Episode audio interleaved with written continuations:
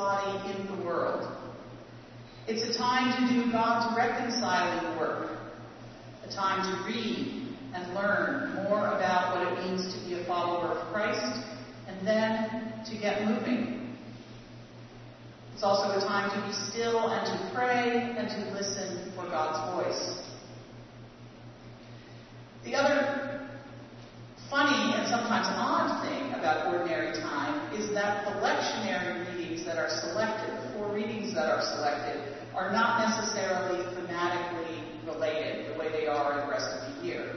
Instead, we go this way. So you heard a reading from 1 Samuel today. We'll work our way through the books of Samuel as well as Kings in the Old Testament readings. And in the Second Corinthians reading, we're going to work our way through Second Corinthians and then on to Ephesians. And in the Gospel, we'll work more of Mark until we end up with St. John. So any one of those Sundays, those things may not be related. But very early this morning, I realized that the four readings that were appointed for today actually provide a map for our journey during ordinary time.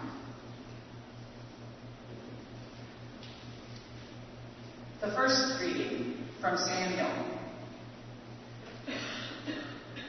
Samuel was a young man, a little boy actually, probably, working in the temple, and Eli, his older, the older priest, took care of him and loved him. And as, as we heard in the story that Rob read, when God started calling out to Samuel, Samuel didn't know what it was. He thought it was Eli, right? Hear a voice in the night, there's only two of you in the house, it's got to be the other person. So he kept running over to Eli, saying, Yes, I'm here. What can I do for you? But Eli figured it out after a couple of times and realized that God was talking directly to Samuel. So he told Samuel to go back to sleep and told him how to answer when God called him the next time. So point number one on our, on our map. Listen. Listen for how God is calling you to serve, whether you are young or not so young. And listen to those people around you, the people who care for you, because they have wisdom to impart. Oftentimes, others know us better than we know ourselves. And we can listen as hard as we want, but sometimes it takes another person to say, I think God might be calling you to this or to that. That's how it works with ordination. You can't wake up one day and say, Oh, I've decided I want to be a priest. It doesn't actually work that way. The community of the faithful has to say, Guess what? We woke up this morning and think that you might have to be a priest. So the first point is to listen and to listen in community. Then we get to our song, Psalm 139, and we hear the very good news that we are never we're never not known by God. God made our bodies inside our mother's bodies, and God knows every part of us. The psalmist speaks to God with gratitude for this, except in verse 4, where she says, You press upon me behind and before and lay your hand upon me. So sometimes that God might even evoke some frustration. I just think it's important to know that. There is no place that God is not. And 99% of the time that's comfort. But if we're honest, if we're honest with ourselves, there might be times when we wish God wasn't quite so observant. Right? Interesting question to ponder. But the second point is we're not alone. God's never going to leave us alone, even if we're frustrated by that fact. Our third reading was a piece that Paul wrote to the early church in Corinth. And we know from the first letter to the Corinthians and from some background on this one that there was conflict in this very diverse and urban congregation. And that people were apparently challenging Paul's claim to be an apostle and challenging his authority. And those of us who know and love Paul know that, you know, Paul can be quite full of himself sometimes, right? So it's not a surprise that there could have been tension. But in this particular reading, he decides to change the story a bit. The wonderful phrase that I love out of this out of this passage that we all probably do, he says, "We have this treasure in clay jars." We have this treasure in clay jars. That little phrase sums up the story of who Paul was and who we are as well. We are human, created by God from the earth, from the first day when God created Adam. And because of that, because we're human, because we're created of breakable stuff, we're easily broken. We can be patched together as needed, and sometimes that works out better than other times. But yet, but yet, we are sufficient to be filled with God's light and love. The treasure that Paul talks about is the treasure of Christ's death and resurrection. That good news of the truth of God's reality lives inside our very bodies. Living this way and knowing all of this, Paul tells us in his letter, it's hard. He says, We are afflicted in every way, perplexed, persecuted, but not struck down. We have this treasure in the clay jars that are our bodies. So it is clear that any power we actually have comes from God, comes from what God has filled us up with, that light and life, and not from our own efforts. God working through us. So the third point is remember that we're human. And God knows it. The fourth point, when we look at the gospel, there's a lot in this gospel. I'm just going to look at one little, the, the part where Jesus heals the man with the withered hand. When he does that, that healing is more than a physical healing. Because with his hand restored, the man can work again. The man can provide for his family. His dignity and his livelihood is restored to him. Jesus shows us in that story that working for reconciliation and restoration, in spite of the pressures and the narrative and the politics in the world around us, is what we're called to do. We're called to prioritize justice, working to give people hope. Where is reconciliation needed in your life right now?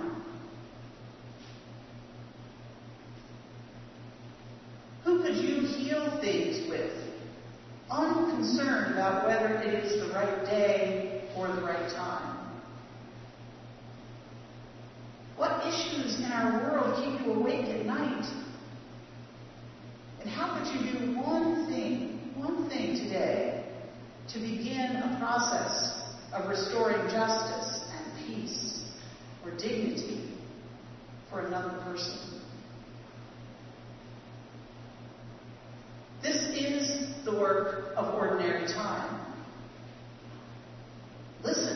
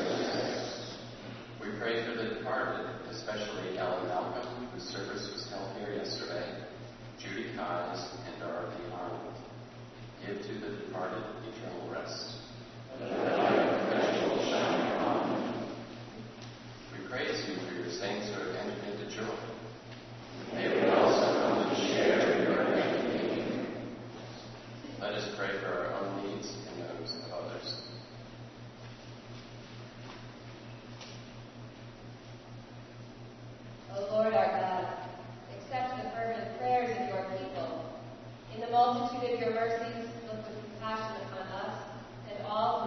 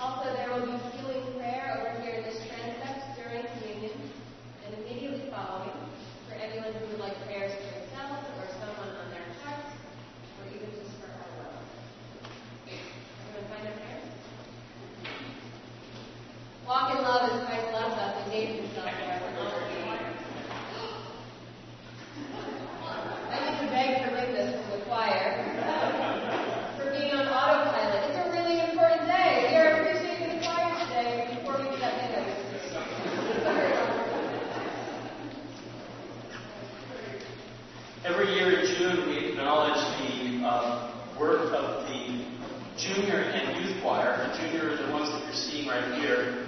The youth are going to be behind us. So that's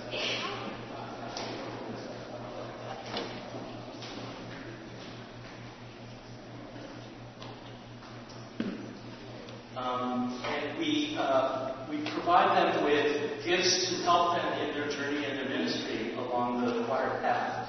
So the first year, uh, students get a cross to wear in the robes. You can see a lot of them are wearing crosses because they've been in more than one year. So the second year, we give them a book of common prayer. Um, prayer begins and ends every rehearsal, and they memorize the prayer for musicians and artists. You might want to refer to that in those dusty prayer books that are in front of you in the pew. What page is it on, guys? Page 819, numbers, prayer number 17. And then, then we give, uh, the next year they get a hymnal, and following that, uh, the Wonder Love and Praise Book, and following that, more resources, I give them a choral CD, usually an English choir. Um, I will have to confess that one of the CDs did not arrive from Amazon, so um, only one of them will get it, but I'll announce both names.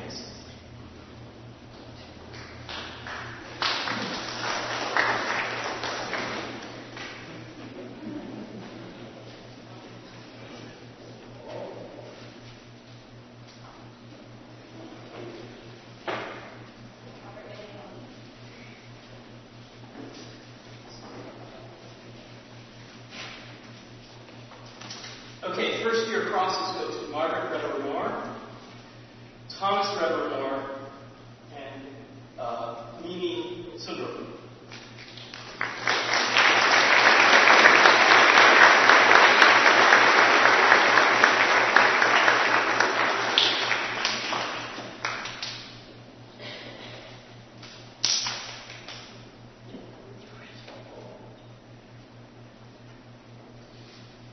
The Book of Common Prayer goes to Elsie Gettle, Savannah Glover, Giselle Nauzelski, and Sophie Sundaram.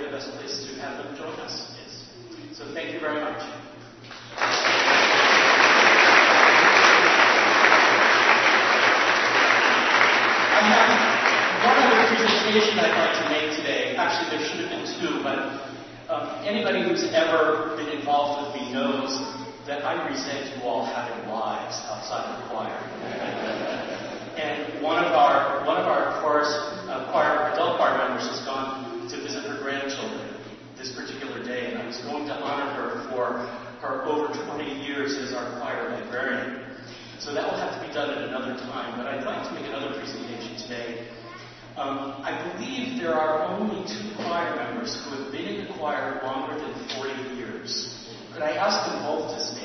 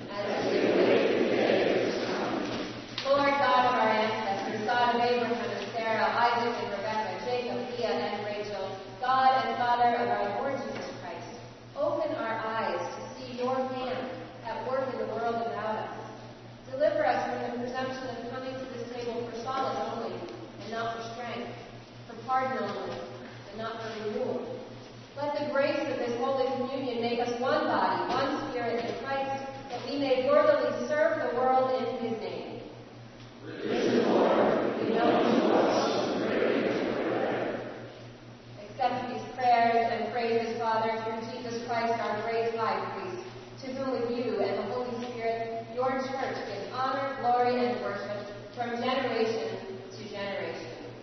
Amen.